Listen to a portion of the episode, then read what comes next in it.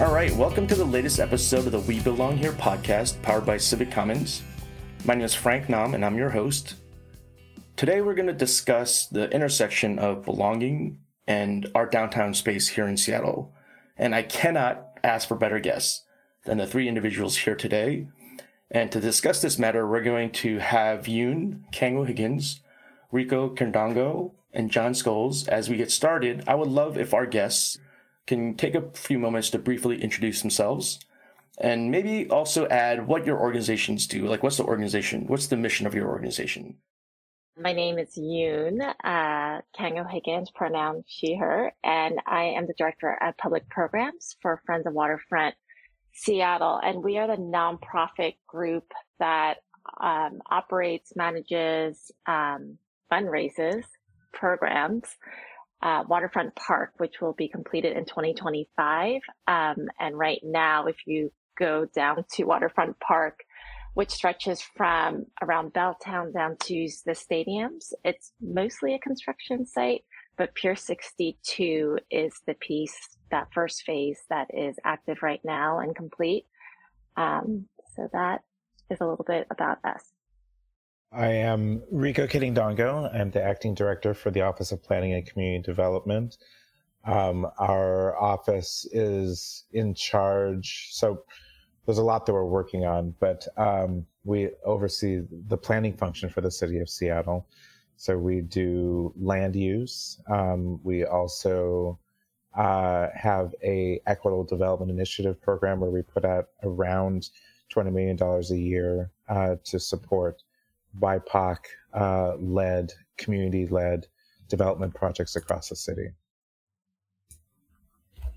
I'm Jon Scholes, uh, President CEO of the Downtown Seattle Association. I've been in this role for eight years and with the association for about 15, and uh, have always felt that I had the best job in the city of Seattle. I get to work with just a variety of people, arts and cultural leaders, and uh, folks in business and real estate and small business, residents, property owners, to influence a place uh, that I care a lot about and uh, work on a variety of issues.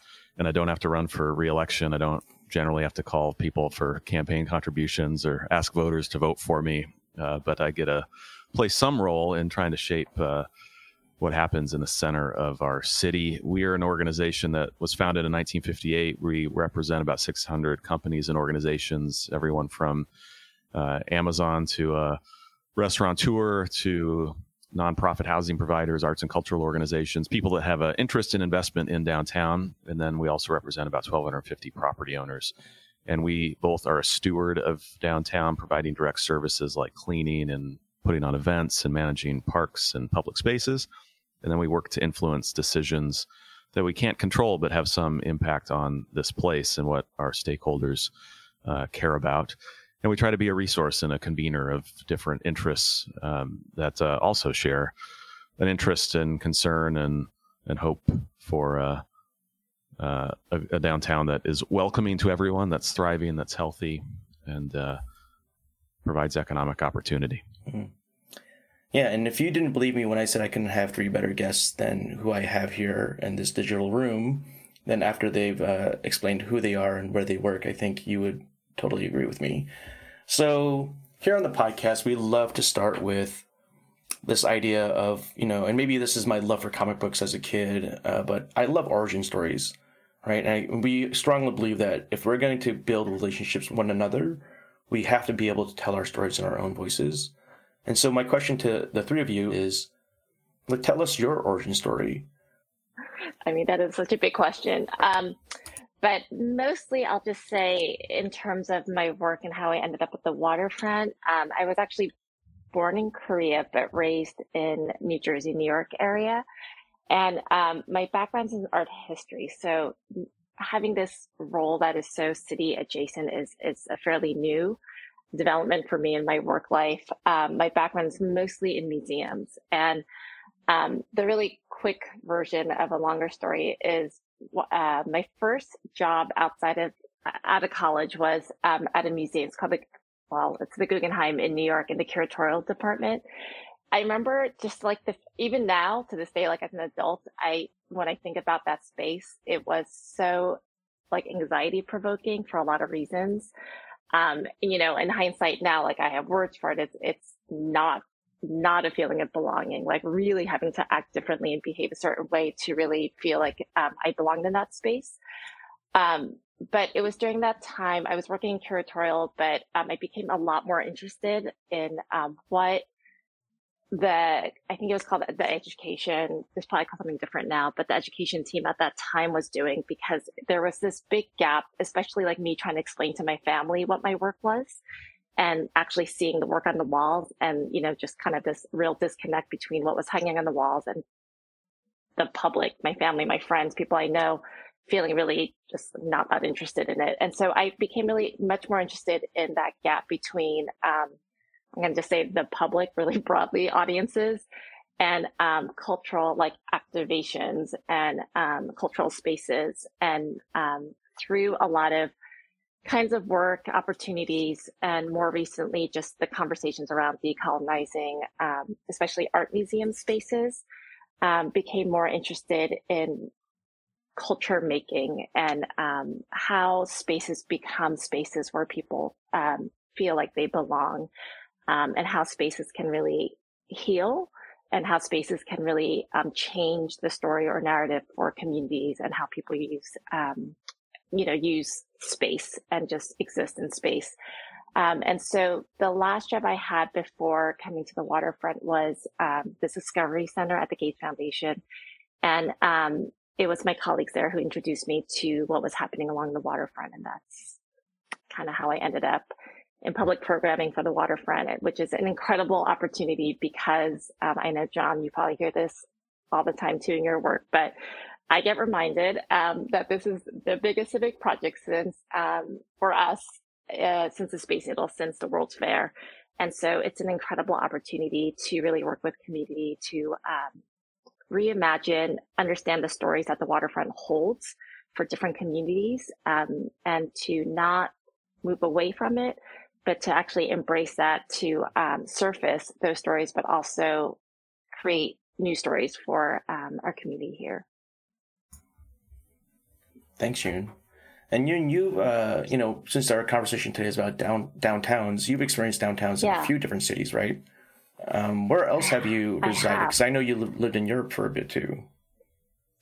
Yeah, and I so you know college. I I was in college in New York, um, New York City, and then um, was able to live in London for a while and in Edinburgh. But um, have had the chance work wise to work um, in a couple different cities, and I would say more specifically with the government, city government through arts and culture in Dublin in Ireland. So just having had the opportunity to see how different cities, as, as a resident or as a student, and then also as a uh, person who's working in the arts and culture space to see and experience how different cities um, approach mm-hmm.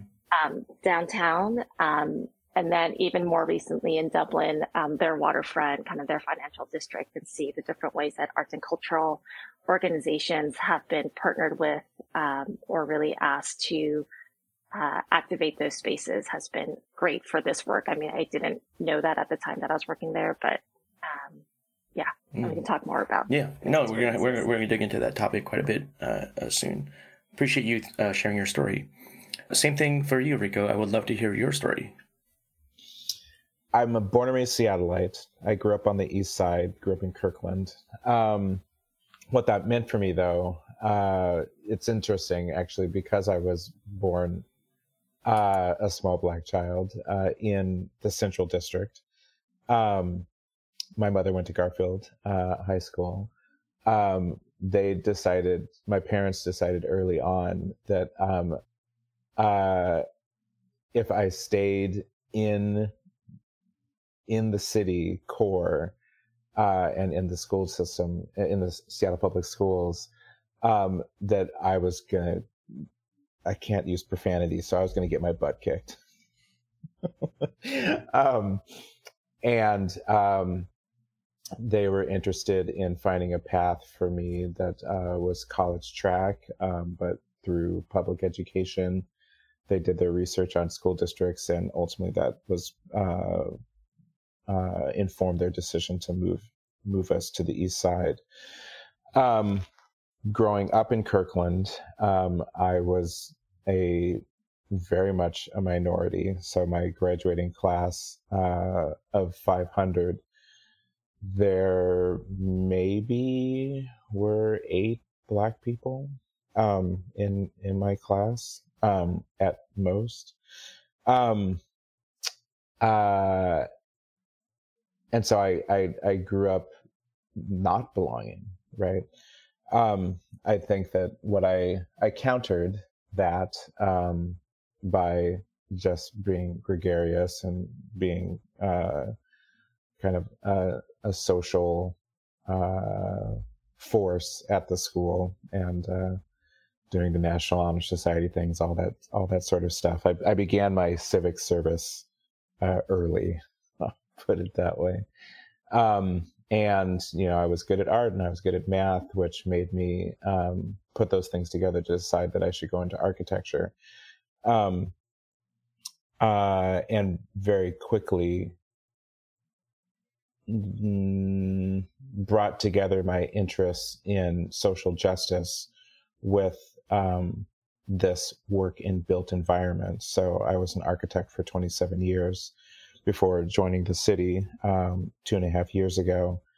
Um, and the work that I have had the good fortune to be able to focus on has been around you know, investing in communities, um, raising voices, particularly those that don't particularly um, don't generally have the opportunity to have their voices heard, um, and trying to ensure that uh, BIPOC families, BIPOC businesses, BIPOC communities, BIPOC not-for-profits, um, all were able to realize their dreams um, and sometimes in ways that they did not know that they could. Right? I think that there's a we take built environment for granted. You know, the homes that we live in, the the schools that we go to, the office buildings that we work in, uh, and often don't realize that the the those boxes have a profound impact on uh, how we feel.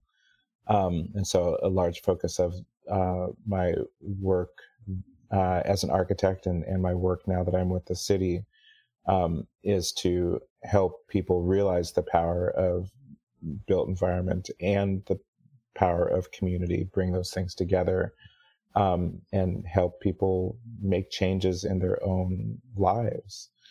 Um, so I, I, I do feel privileged. I feel fortunate that that I was able to go to great schools, have great mentors, um, be able to have a great job like I do here, and so it, it um, it's all about uh, giving back um, and realizing the the power of those that came before me that helped me to get to this place. Enrico, did you do you have experiences in other downtowns beyond Seattle, like in terms of like where you studied or lived? Sure. So I went to Washington University in St. Louis. So I uh, experienced that downtown, which was not very vibrant at the time mm. that I was there. Um, and then I also lived in the Bay Area uh, for three years. So I experienced both uh, downtown Oakland, where I lived and worked, um, but also uh, downtown San Francisco, which, uh, as you know, is, is a very vibrant place. And has their own waterfront story and the the uh, removal of the Embarcadero um, mm. and the transformation of that waterfront. Yeah, yeah, absolutely. Appreciate you. Thank you for sharing your story. Uh, last but not least, Jon, uh, another uh, born and raised Seattleite. Uh, tell us your origin story born in Buffalo, New York, but we moved out to University Place in Tacoma, which was unincorporated at the time, but just south of the city, now an incorporated city.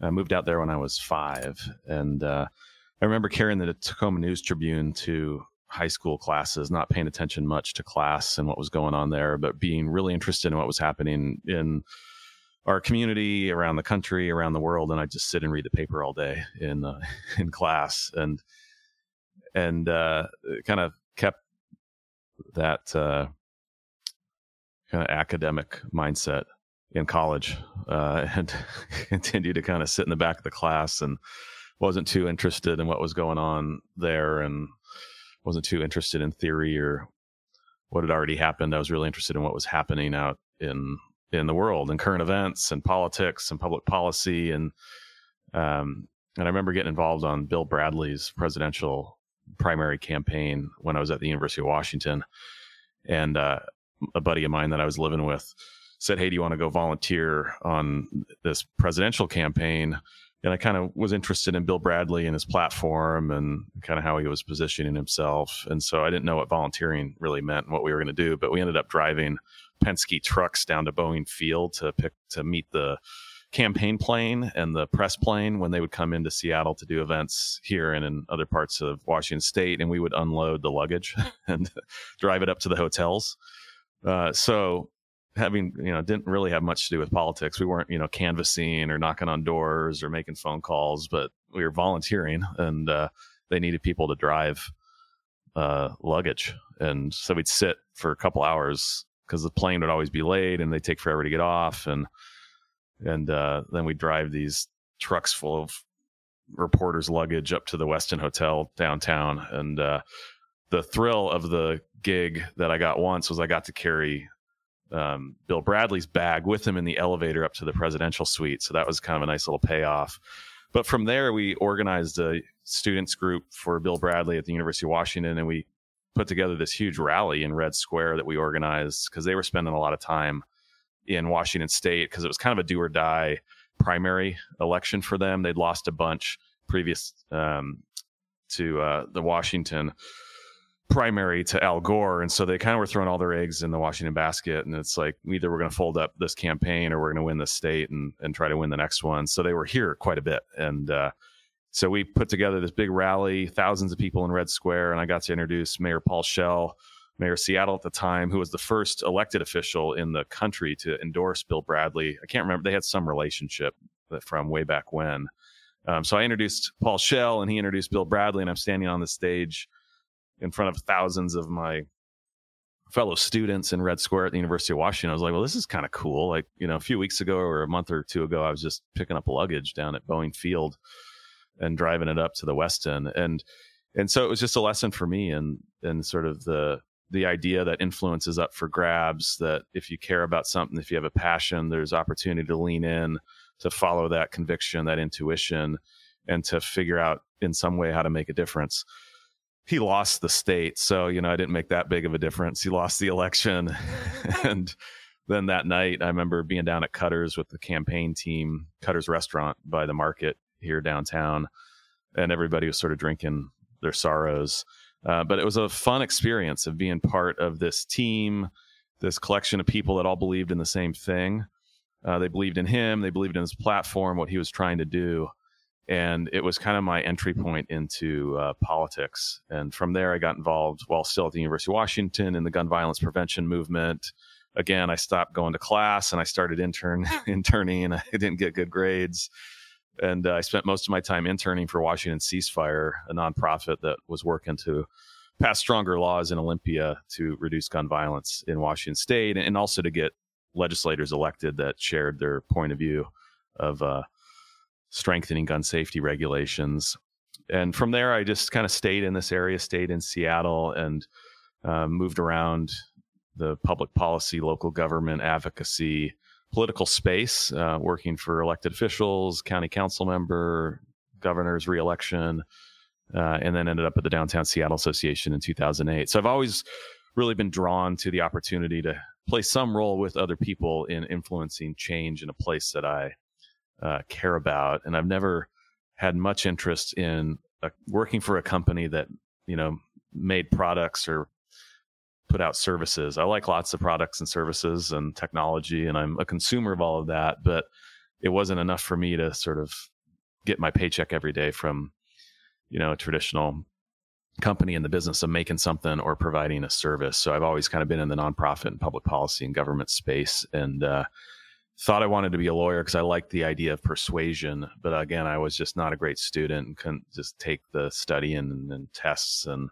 I wanted to get out there and kind of get after it. And uh, so I still feel like I'm in the business of persuasion and influence without a law degree or any other fancy grad graduate school degree, um, but still sort of guided by my conviction and intuition around things I care about and trying to influence change with people that uh, have similar interests um, or not. And you figure out what are theirs and how do you kind of find some common ground to get things done for that, that make your community better. Mm-hmm. Jon, have you spent time, uh, even, you know, like if not living in or studying in, but just like spending time in different downtowns in, across the country or world? Yeah, like I said, I was born in Buffalo, New York, but we hmm. left when I was five. But we'd go back every year, uh, a couple times a year. I'd go back every Christmas growing up, really into my 20s.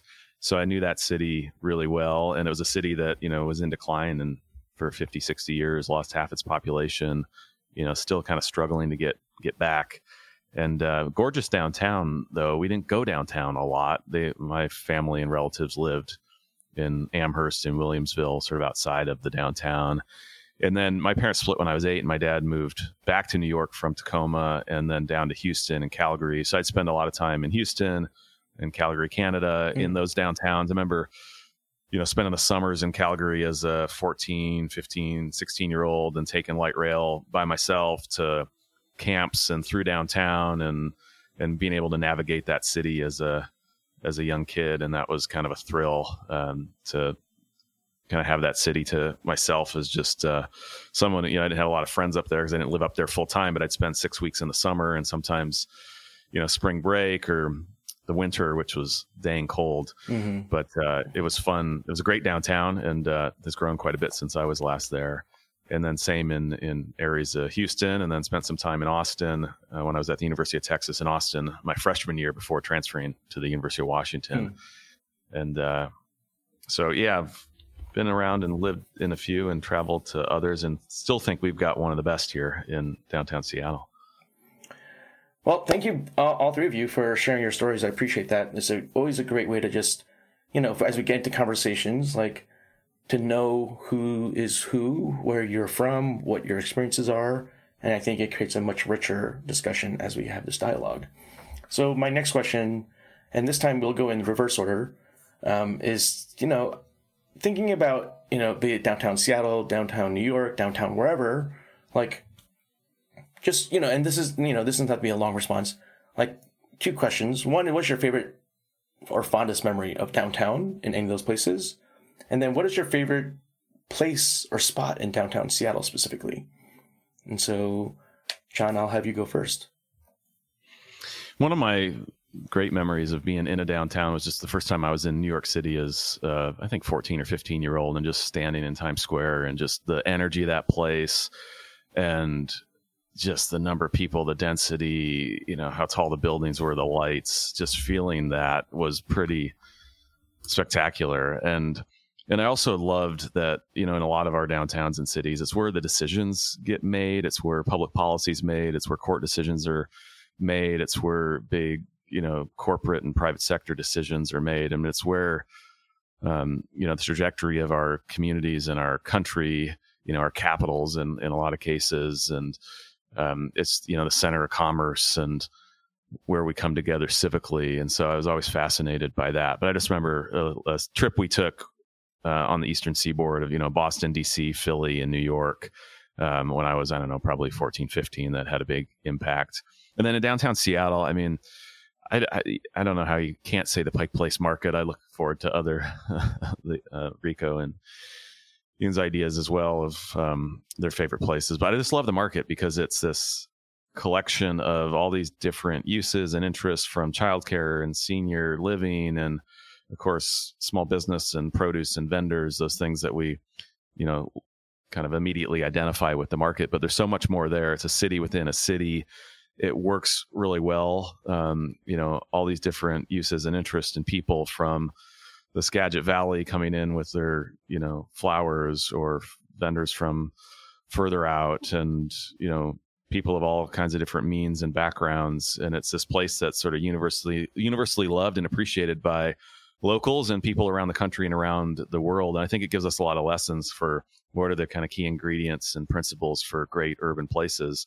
And we, we have this kind of university, this urban university here in the middle of downtown that I think we maybe sometimes overlook for lessons it can give us, particularly as we look to revitalize and, and rebuild from the impacts of the pandemic over the last few years on downtown Seattle. There's a lot of lessons we can take from how the mar- market operates uh, today that we can apply to some of the challenges we face as we try to rebuild and revitalize the rest of downtown and, and other downtowns around the country. Rico, what, what, what about you? Uh, well, so the first part of your question, so I'm going to go all the way back to my childhood because I don't want to I don't want to totally copy Jon because I I would love to talk about New York as well because I just I love going there and I love being in the downtown. But um, when I was a kid, growing up, so I lived right on the edge of um, where Kirkland meets Woodinville. In fact, I was supposed to go to Woodinville School District, but because um, we were right on the on the other side of the line, but I wanted to go to school with where all of my friends were from, so I lied. So we lied, and I got to go to the got to go to Juanita High School. Uh, I was a rebel. Um, at any rate, I would bike in the summers from Woodinville all the way to Bellevue, which was a day long trip, round trip in any case. Um, but for a suburban kid when the suburbs were truly suburbs, you know, no sidewalks and all of that sort of thing. Like going into downtown Bellevue, where there were tall buildings, where there was Bellevue Square, where I could go get lunch, shop all afternoon, and like see all sorts of faces that I wouldn't normally get to see. It was that was vibrant for me. Um, and it was a experience that took me outside of my normal daily uh, my normal daily experience. Um, and i think as we as we think about downtowns there there are those different ways of thinking about it. People that live work downtown where it is their daily experience and then the downtown that people come to whether they're coming from out of town or they're coming from across town or they're coming to experience something that they have that they don't experience in their regular daily lives, like me going to experience uh, Bellevue downtown or me going to experience New York downtown.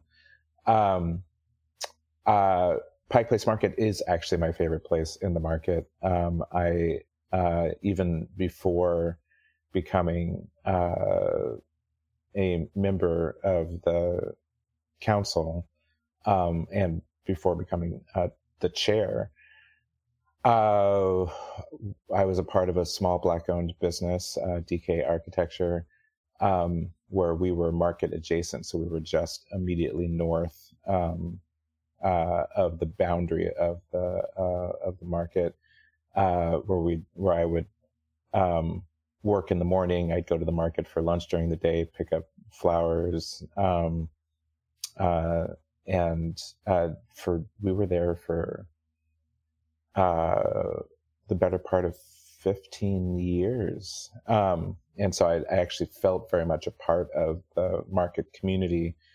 Um, and uh, having the opportunity to join the council I, I actually think that if you if you if you look at the governance of the market um, there is a great opportunity to see what true community engagement looks like um, and how the people that are responsible to govern and ensure the health, safety, and welfare of the of that community, how they are held responsible by the community that they serve, um, which is hard. Like the if you are um, the executive director, Mary Bacarella, dear friend of mine, um, uh, it, it is a 24 7 job. You, you do not get a day off.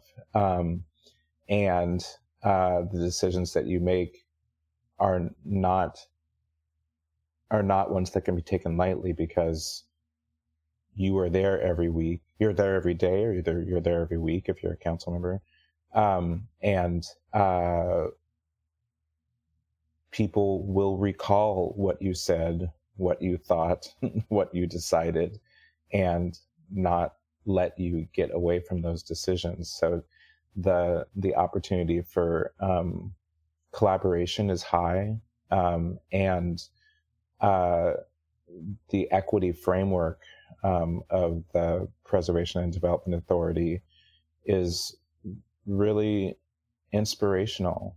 Um, the the the place that is the market, where whether you are a busker or an artist or a farmer or a small business owner, or you're a large business owner, um, or you're visiting, or you live a few blocks away, um, or whether you are like homeless and there for social services, like there is a high level of equity, feeling of belonging, placemaking.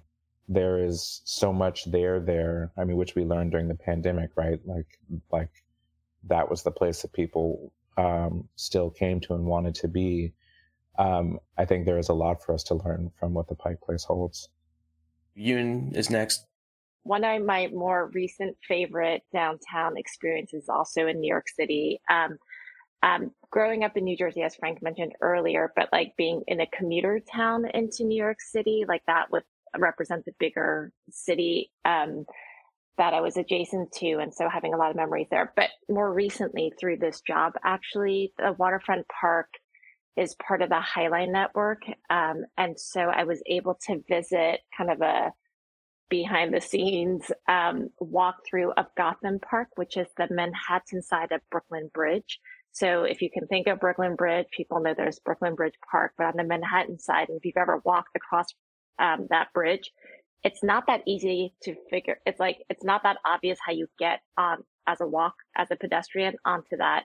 And so there is a nonprofit called Brooklyn Bridge Manhattan that is working on creating, reclaiming that space, which is kind of insane of the millions of tourists who come to that space to walk that iconic bridge and to take photos of that view of the arches, right? Um, and so they are reclaiming that space. It used to be really like a um, a kind of a grassroots skate park situation down there. Um, and that group is reclaiming that space to make it an urban park. And so going back there and looking through, like, you know, like literally looking through like peoples and like fences to see what is to um, hopefully become a cohesive public space and really thinking about like that co- collision of like Chinatown along with like the police department, along with um, Homeland Security because of the all the um, all, all the situations that have happened in downtown um, New York City, and really thinking about that space being a new space for the public and for the different communities that are there um, was incredibly inspiring, especially someone who's lived there and didn't even really think about that space as a space that one could actually just enjoy um, as public space. But to Frank's point, I am going to talk about the waterfront um, because as someone who didn't grow up here, um, I hadn't spent that much time along the waterfront like most people because of the viaduct. And it's amazing to me how many people I meet who didn't live here when the viaduct was up, which is as recent as 2019. So um, so it was literally a wall that blocked that kind of um, access to the waterfront. And I agree with you all. Seattle is an unbelievably beautiful place. Um, by the way, I know we are hosting Greater and Greener, which is the uh, the uh, urban park national conference next year. And so recently, I was here with the organizing committee, and they just did at Pier 62 and just kept going, wow. Just wow. And, you know, and we get spoiled, you know what I mean? Like we're in a city, but you look around and you see the mountains, you see the water, you see the sky. Um, and for me, being from the East Coast and having a different kind of experience of access to that kind of landscape, um, I am reminded of that, especially at Pier 62. Yes, I am going to shout out Pier 62. Um, I spent hours and hours and hours of my last two years um, in this job at Pier 62. We've had so many events there, but um, the sunsets, it's just an unbelievable, um, like stunning space to just stand and just eh, on one side you have the mountains, on the other side you see Seattle downtown. You're right at that cusp. You're literally right at that border. Um, but the kind of community, the diversity um, and I mean diversity in all different ways, different categories um, of folks who I've seen down there. Personally, as a adult um, resident here, I've experienced the city in a new way, um, different appreciation for um, what's to come, and I agree with you all about the market. I cannot wait for the very. Do you know how many times I've answered the question, "How do I get to the market?" from people who are walking the waterfront? Because it is not obvious in any way. I'm usually like, "Do you see that parking garage and those like blue stairs and that elevator that may or may not be working?" That's how you get there. I mean, it's trying to explain to people um, how to get up there. I cannot wait for Overlook Walk to be completed so that it is just really. Um, an easy flow from the market to the waterfront. So I'm excited about that, but I'm going to say Pier 62. I will say for me, real quickly, like Seattle, you know, I came to Seattle in 1996. Uh, I've lived in Seattle longer than any place else in my uh, lifetime. Uh, spent 24 years there. And it wasn't until 2016 when I worked for the City of Seattle Department of Neighborhoods that I really spent any time in downtown Seattle. Like I had lived in the U District, Lake City, Greenwood, uh, Central District, Beacon, South Seattle. Like I've moved all over. You know, I probably lived in all like all of the council districts potentially at some point. And so it wasn't until 2016 when I was working downtown at the city that I was like, oh, the city is actually really vibrant. There's like there's a lot to do here. That's where I spent more time at Pike Place. This is something that a lot of people are talking about. I, I googled right before this podcast you know, downtown, the future of downtown, right? I just left it like that. And from big cities like Houston and Atlanta to like small cities and like the suburbs, like this newspaper article after newspaper article came up like how do we what is the future of downtown? How do we reimagine downtown? What how do we, you know, get the economic vitality back? How do we get, you know, tourists back? How do we get all these things? And that's a question that's on a lot of people's minds. I think all of you have probably been wrestling with this question. Um, so this question is really about like with the pandemic, with all these changes, how do we create and how do you how do you envision creating a downtown where everyone belongs? You know, Jon, you used language before, like where people thrive, where everyone's welcome, right? I think everyone agrees that's the downtown we want. But how do we create that? Like, what does that what does that actually look like potentially? Does it look like before? Does it look like something we've never imagined? Is there somewhere in the middle? And so, with that, I'm gonna actually ask Jon to go first, and I'm gonna have Yoon go, and then I have Rico kind of give like because like the bigger city perspective potentially. But uh, Jon, I would love to hear your opinions or thoughts. The plaque on the Statue of Liberty that was placed there after it was built, I think in like 1904 or so, says, "Give me your tired, your poor, your huddled masses yearning to breathe free," and I think that reflects really how our downtowns in the U.S. in particular evolved in the early 1900s, late 1800s. They were places where lots of different people were um, not everybody, but lots of people, you know, immigrants from lots of countries, and certainly the, there there were folks left out of that, particularly the black community um, and the indigenous community. Um, but from a socioeconomic background, there was pretty wide spectrum of people that could come to downtowns to seek opportunity, to seek employment, to seek their fortune. Certainly, that's how our downtown here in Seattle evolved in the early 1900s when the gold rush in Alaska was taking place, and we had lots of different people from all around the country, in some cases the world, coming here to get provisions and then to get on a ship to go see if they could get gold. And our city's population, I think, more than doubled uh, in size over a 10 year period. Some of that was through annexations of surrounding neighborhoods, but a lot from just pure growth too. And I think we've benefited collectively from how those our downtowns in the U.S. Um, came to be and were created because you had lots of different people from lots of different backgrounds and economic standing be able to come participate contribute create something take a chance invest open a business you know have a vending stall at the market help save the market right? I mean you had just a lot of different people with different backgrounds that created this really rich quilt and these institutions like the Pike Place Market, you know, founded in 1907 that we still hold up as this incredible place today and we benefit from all of that.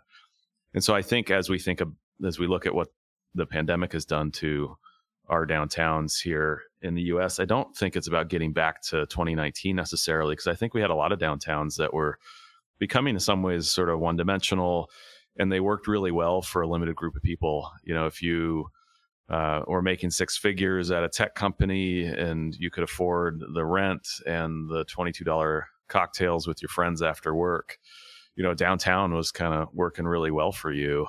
Um, but I think that puts the downtown experience and the down the downtown in general at, at, at risk if it's only sort of serving a certain socioeconomic uh, class or certain demographics. And as I think, as we look forward in this country, we've got the most diverse generation in our history in Generation Z.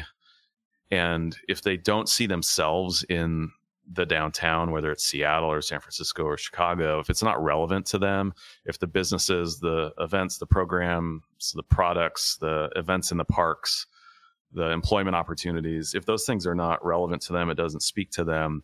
I think the downtown's at, at risk. It's got to be relevant uh, and reflect the diversity of the region it, it sits in.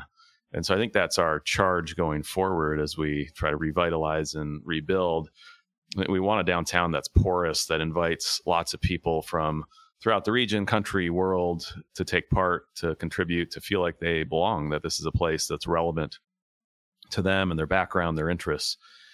And uh, you know we do that well in some cases and in others we have lots of opportunity for improvement. But i think that's always been the key to creating these you know interesting dynamic places that where everybody feels it's sort of their neighborhood. It's not you know we may not live there, we may not work there, but it's still that central part of our city or our region is relevant to us and we feel a connection to it and it really should serve as everyone's neighborhood just like it did when i grew up in tacoma because my my parents didn't work up here.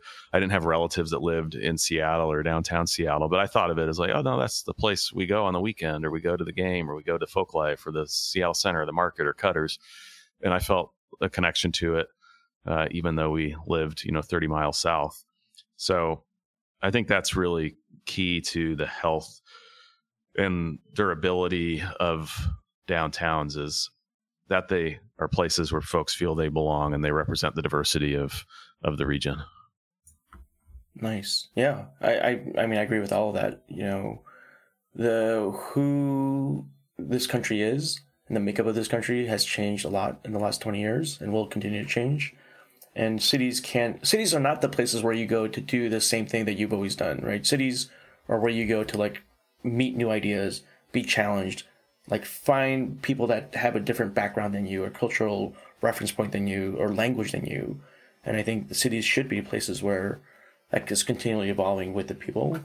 So i've heard from a good friend of mine and i think uh, Yoon knows him as well very well randy engstrom who's actually consulting with the downtown and he's mentioned the waterfront union as Seattle's front door. I don't know if he said that to you. Probably he's. I don't know if that's his language or if that's a language that y'all have been using at the at Friends of the Waterfront. But I like that expression because it is a big piece of Seattle's like infrastructure, right? Like welcoming this new downtown that's going to emerge. I'm going to guess that you'll talk about the waterfront, but yeah, what's your vision about how do we create a, a, a downtown for all of us? On topic of things that um, Randy has called the waterfront, I, I also like to, um, I hear him talk about it as a love letter to our city, to our region. And um, I, I strongly believe that and agree with that as well. And this idea that he and his colleagues at uh, Third Wave Creative, his consulting firm, talk about this idea of co-presence um, and really thinking about that that reality of the downtown and agree with you all that it can't be 2019. I think, I think if anyone's holding on to that, they will soon need to let that idea go. Um, but I, I, I do really think about the downtown, um, and the shift toward an arts and cultural hub, um, and really thinking about that's what, you know, when you think about different neighborhoods and cities, I mean, that is what changes um, neighborhoods and cities is that um, is why people flock there. And I'm using the word culture really broadly to include sports um, engagements, all of that. But the idea that, you know, the cities are, downtowns are for like businesses or, you know, folks, white collar workers coming down to work is just, I think we've moved past that or we're moving past that. Um, so your question um, earlier, Frank, because I feel like I'm about to go off topic, but a little bit. there's something, Jon, that you were talking about, um, but that made me think about the the waterfront in particular, uh, around the different communities. Okay, so um, when I and I'm going to talk specifically about the waterfront um, because it does kind of follow along that downtown border, but thinking specifically about the communities and the diversity there, um, I do think a lot about um, indigenous um, community representation, the history. I mean, it's a really ugly um, past. I think about Ballast Island um, and and the history of Ballast Island right there at the waterfront with indigenous communities, um, like literally camping out on boulders that the ships were just kind of dumping out there, and then um, longhouses, last longhouses being burnt burned down along the waterfront. I think about um, the waterfront also being the passageway for um, Japanese Americans, incarcerated Japanese Americans um, during World War II. I think about Chinese exclusion, literally Chinese community uh, community being ousted um, because of Chinese Exclusion Act, and that all happened along our waterfront. And so, really thinking about um, the communities here and those stories, and um, being really intentional about not just being like, hey, we had Lunar New Year, cool, but really thoughtfully thinking about how do we work with communities so that these are, um, for me specifically, programs. And I think about programs really broadly, not just one event, but programming that is created by the communities that we are thinking about and not just in a, like a surface or performative way. Um, I'm thinking about conversations that I just came out of yesterday with ACLT or Africa Town um, Community Land Trust, and really thinking about yes, programming is just one way, but it's actually an easy and surface way to think about engagement. But really, like, what's the economic impact of what's happening downtown? Um, with the waterfront being part of that, um, in terms of like the workforce, in terms of um, business impact, economic economic development, housing. So just really thinking about how thoughtfully and intentionally we work with different communities um, on on that kind of reimagination of downtown. Right now, personally, as I think about programming, um, I know it's so tempting to think about like we're going to do this, we're going to have this event, this festival, but I am trying to pause with my team and um, really think about without starting with those solutions really have the more generative conversations about what does belong what does it feel like what does it smell like and then um, you know what does it feel like what does it look like um, what does that process look like um, and start there before we can even say like this is exactly what the programming at in downtown will look like. Do you know what I mean? Because sometimes it, sometimes we want to start the conversation of like, we're going to have this festival or we're going to host this festival or we're going to have this many, you know, temporary art um, pieces, but just pausing because I feel like we have such an incredible opportunity in this moment um, to have a much more like that permission to wonder, that permission to um, imagine what what that can look like for us. I, I love it when you know people are, are charged with like the shaping of spaces talk about imagination and wonder because a lot of times it does feel transactional or it is just like a let's call this this thing or let's do this event or like you know and we, we did it right? And i think when government when it, when things involve money and huge projects and and people's like opinions it's real easy to try to go fast. But I think um, we lose a lot when we go fast, and we lose. Usually, what we lose is the people who don't have the access to the engagements, right? That like take the uh, take into account like what do we, what do we when we say we all are envisioning this. Well, who gets to go to those meetings? Where do the meetings happen? How is it? Is there language? Is it like etc. So I think that's something that I know that you will do. You know, we work really hard to make sure that that engagement is is is is uh, thorough and comprehensive for people to access. I know Randy will do that as well with his work with Third Third Wave Creative. So, yeah. The other thing Randy called downtown is he called it like uh, the front door, but thinking of it like as a tributary and river. And how can downtown like bring people to all across downtown, right? Not just the waterfront. And how can they? How can you mix people around and, and get people to see things? Uh, and that involves stuff like transportation. That involves like land use. That involves uh, you know, all these different things like the PDAs that are associated throughout the downtown, businesses, workers, tourists. So the last, you know, Rico as uh, you know, as the the director of OPCD, like what is your or maybe OPCD's vision? Maybe they're the same. You know, your vision to this question, or how do you envision this? So I want to I want to harken back to our times of COVID for a moment uh, when we were all in quarantine and then coming out of quarantine. Um, there there is a reason that uh, Pike Place Market was a go-to place throughout um, time before COVID, during COVID, and then now. Um, if you if you if you can imagine that time, and I it, I did this interesting experiment for myself, um, where uh, I walked from Capitol Hill from Broadway. I had lunch up there one day um, uh, during quarantine, where the where the people were still out on the streets. There was car traffic, there was pedestrian traffic, there were um, stores that were open, there were businesses and restaurants that were open. And then as I walked into downtown, I could I could visibly watch the pedestrian count drop. And by the time I got to downtown, there was no one out on the streets because there was no, d- d- when everyone was sent back to their homes to work, so everybody was working remotely, at that point, there was no there there in downtown. Now that has changed since we have um, come out of COVID quarantine and and um, you know those all those restrictions have now been lifted. Um, but we're still struggling, ac- like in Seattle, but across the nation in all of our downtowns, um, because the nature of work has changed.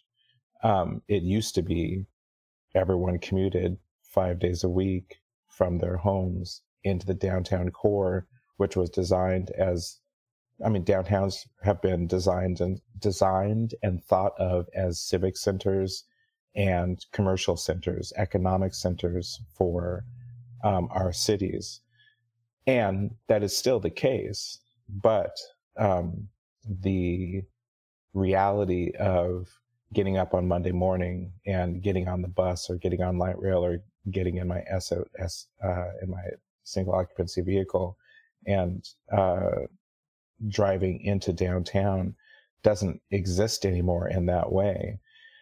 Um, and so what, what does that mean? It means there's less people and people are naturally drawn to people. People are naturally drawn to activity.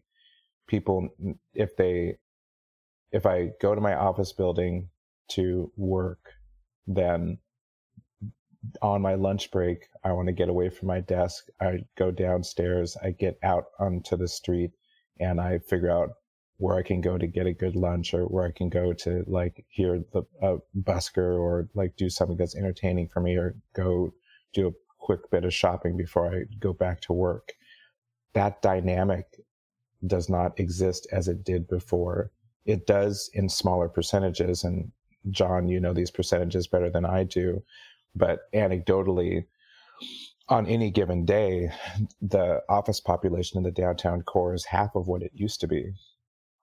Um, and so, what we have to figure out if we are to get our if we are to get our downtowns to be as vibrant looking forward as they were before the pandemic, we must get more people in our downtowns.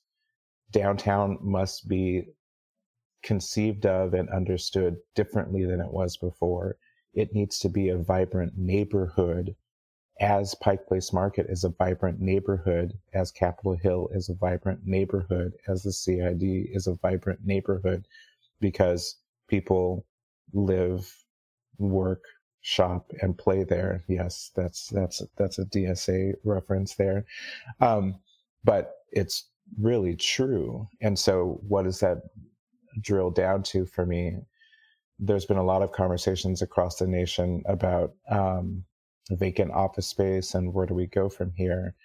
conversions of um, office space into residential, the possibility for that.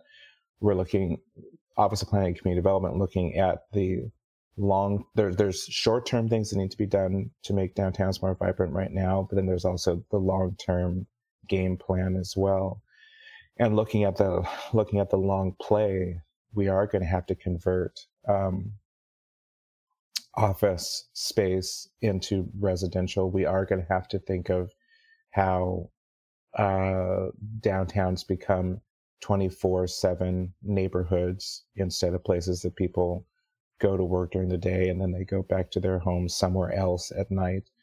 Um, and that's going that is hard. That's going to take time, effort, investment, and that has to be a public-private partnership, right?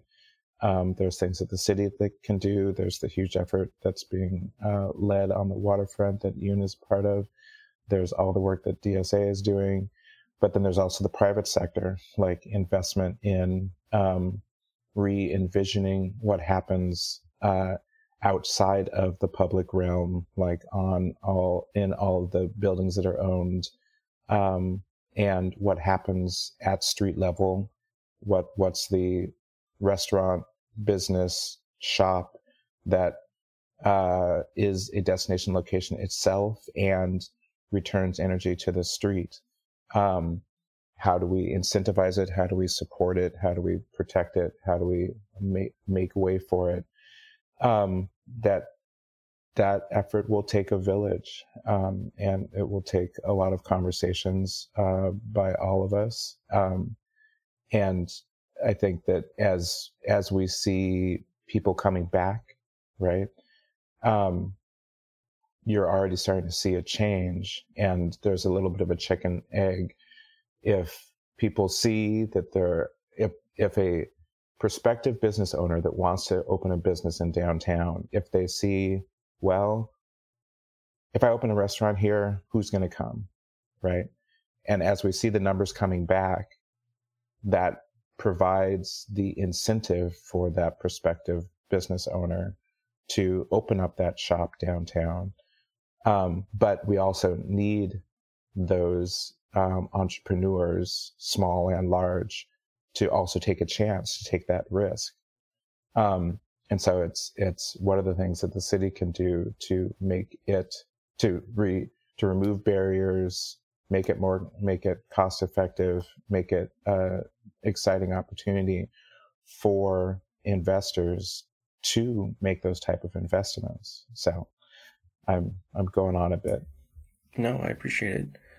Um, so I I think maybe I know Yoon knows this, but I live in Seoul, South Korea right now. So right now I'm situated here in Asia, and I see this downtown like this is a mega city, right? It's it's huge. It's kind of like New York in scale. Um, I think within the outside borders of like the county uh, in Korea uh, of Seoul, it's like 20 million people or something like that. So it's, it's a huge population. But when I look at economic centers here, right, they have these really interesting places like these markets. And if there's not a lot of people coming to the markets, what they've done is take the third floor of these markets and they open up for very low rent to like small business owners, pop ups, artist studios, like collaborations. And then they paint gorgeous murals, and a lot of young people go there. There's like little bars and pop ups, like really small, like four person, five person bars, right? They're really tiny, but they're kind of known as like a way to draw more young people into those spaces and more cultural uh, uh, shops and little, like kind of like what I would call like craft shops, like you know people making their own like little booklets or stamps or envelopes, right? It's a very cute little space, and that's you know, and I think about the city of Seattle and downtown and like these properties that are especially uh, commercial that are vacant, you know. Well, Jon, I know you talk to you know you represent a lot of property owners in downtown space is this idea of like converting these spaces into something else that's more hybrid or different is that something that everyone's talking about or is that something some people are like yeah i'm totally willing to do that or other people are, or are other people just waiting for people to just come back I think there's a mix. Yeah, I think there's some folks who are, you know, hoping maybe they can get the same rents as they were getting in 2019, and so let's see how things shake out, and let's maybe hold spaces open until that comes back in some not too distant future. And then there's other owners that are making moves to invite, you know, a micro tenant entrepreneur in six months lease. Let's try it out. There's not a lot of risk or cost on their end. And I think the Seattle Restored program, started by the Office of Economic Development and then recently expanded, is a initiative that's helping to kind of make those matches between interested operators, somebody who's maybe had a business before or never has had one, or um, folks wanting to do arts and cultural installations and galleries. So finding that community and connecting them to property owners that have empty ground floor spaces. And there's mm-hmm. been some good success stories in Pioneer Square and other parts of downtown. I think several dozen now, um, Seattle restored operators that have been matched with property owners. And then recently, the mayor announced they'd be expanding that program. Mm-hmm. So I think there's good opportunity, and the city's bringing dollars to the table to help offset some of those costs. So there's a you know a city role, property owner role, and then the the entrepreneurs and small business owners or folks starting galleries. And the Old Banana Republic at the Coliseum Theater will soon next month be open for I think several weeks as a uh, a gallery and uh, oh cool called the XO and uh, it'll be a really great space and place for artists and the community to to gather and appreciate art in downtown Seattle. So yeah, and and you know every time downtowns generally have faced this kind of crisis, whether it's been through a pandemic or a recession or you know industry leaving or the flight to the suburbs, you know there's an opportunity for others to come in who maybe didn't have opportunity before. The barrier of entry is lower. Hopefully, you know the costs are lower, and and that's been one of the great strengths of downtown, their ability to adapt and adjust. Uh, and to welcome different folks in. And I think we are in one of those periods, certainly a massive shift in commercial office market and how offices will be used. I think they're still very relevant, um, but the demand is not going to be what it was in 2019, uh, probably ever again. So what do we do with that space? Mm. And uh, and we had a lot of ground floor tenants leave and close up permanently because of pandemic restrictions too. So there's a fair amount of vacancy, and then those are opportunities to kind of reshape and repurpose. Uh, what the downtown is and what those spaces will be used for today and in the future. Mm. No, I appreciate that. I, I, you know, there's a lot of cities facing these same issues, but what we face uh, in Seattle is going to be incredibly difficult. It's going to take a lot of effort from a lot of partners, and it's going to take this idea to push against scarcity mindset, right? To think that, you know, if this sector, this organization, or this business gets something, then we get less, and it's not that. We need to grow that pie, and we need to reimagine that. But I do think in Seattle, there's a lot going for it, right? We talked about the beauty of it, the, the, the closeness to the waterfront and the beauty of the mountains and the and nature. The waterfront project itself, the great organizations like the, you know, Pike Place PDA and like the market. So there's a lot going on for it. And I think, Jon, you hit on this earlier. It's like there's a lot of small, successful endeavors that have happened already and that have been happening for years through the pandemic so how do we recreate those things in different formats throughout the rest of the downtown? What does that look like? That's going to take, like you said, you know, property owners that are more willing to like have a different view of what it, you know, what kind of tenants they would have. What kind of spaces? Is it, you know, two year leases, one year leases, or is it like three month leases? How does that change? How do we get more arts and cultural, you know, uh, attractions and venues and spaces for not just audiences but artists to display what they do? Um, how's the city partner with all those organizations? I think the the if the if things go well, I think Seattle's just situated really well to like tackle this issue of downtown as opposed to maybe some other places. But it is going to take a lot of effort. And at Civic Commons, we're talking a lot about like we're working on this framework called cities of belonging.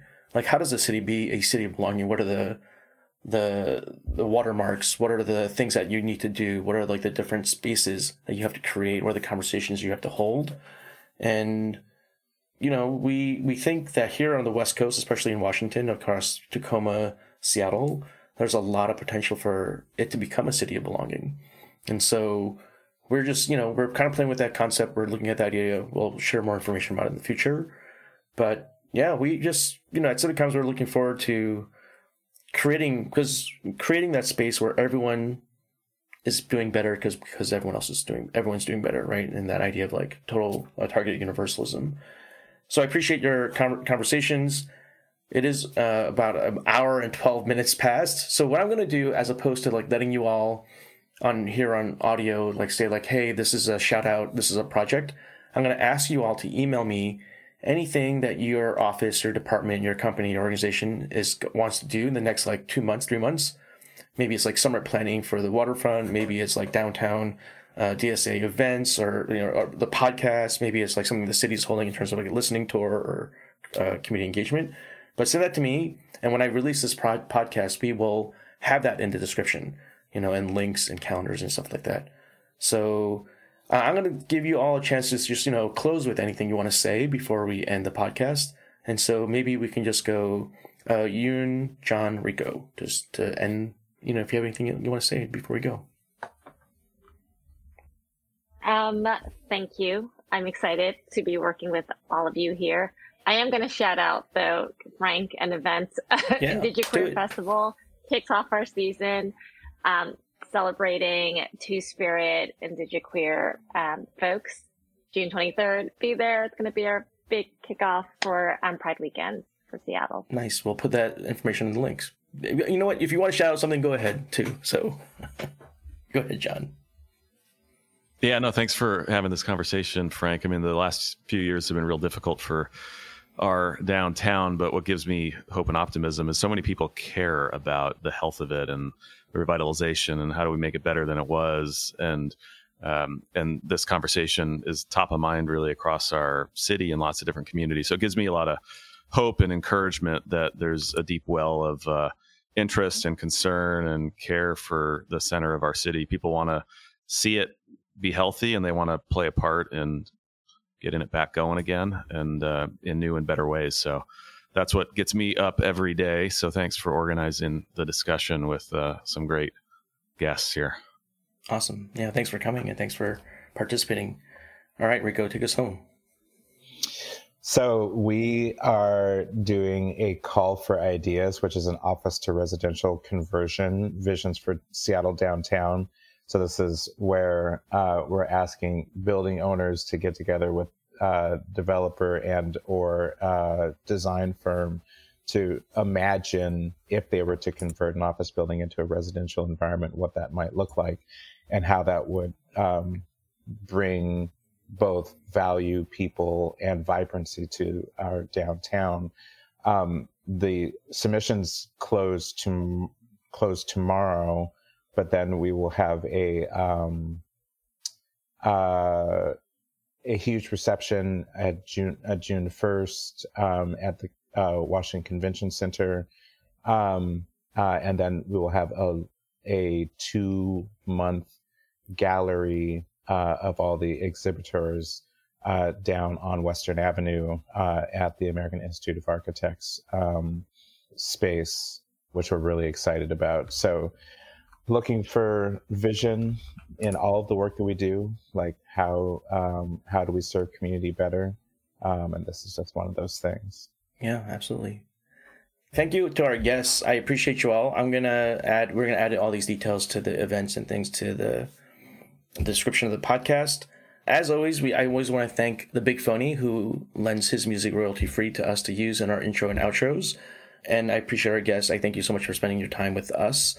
And all we say here at Civic Commons is that we know that it's not just about transactions, it's about relationships. And when you fuel transactions through relationships, it creates transformation. And, you know, our tagline is we belong here. So I hope you all continue to feel like you belong here and create a community of belonging. Thanks, everyone.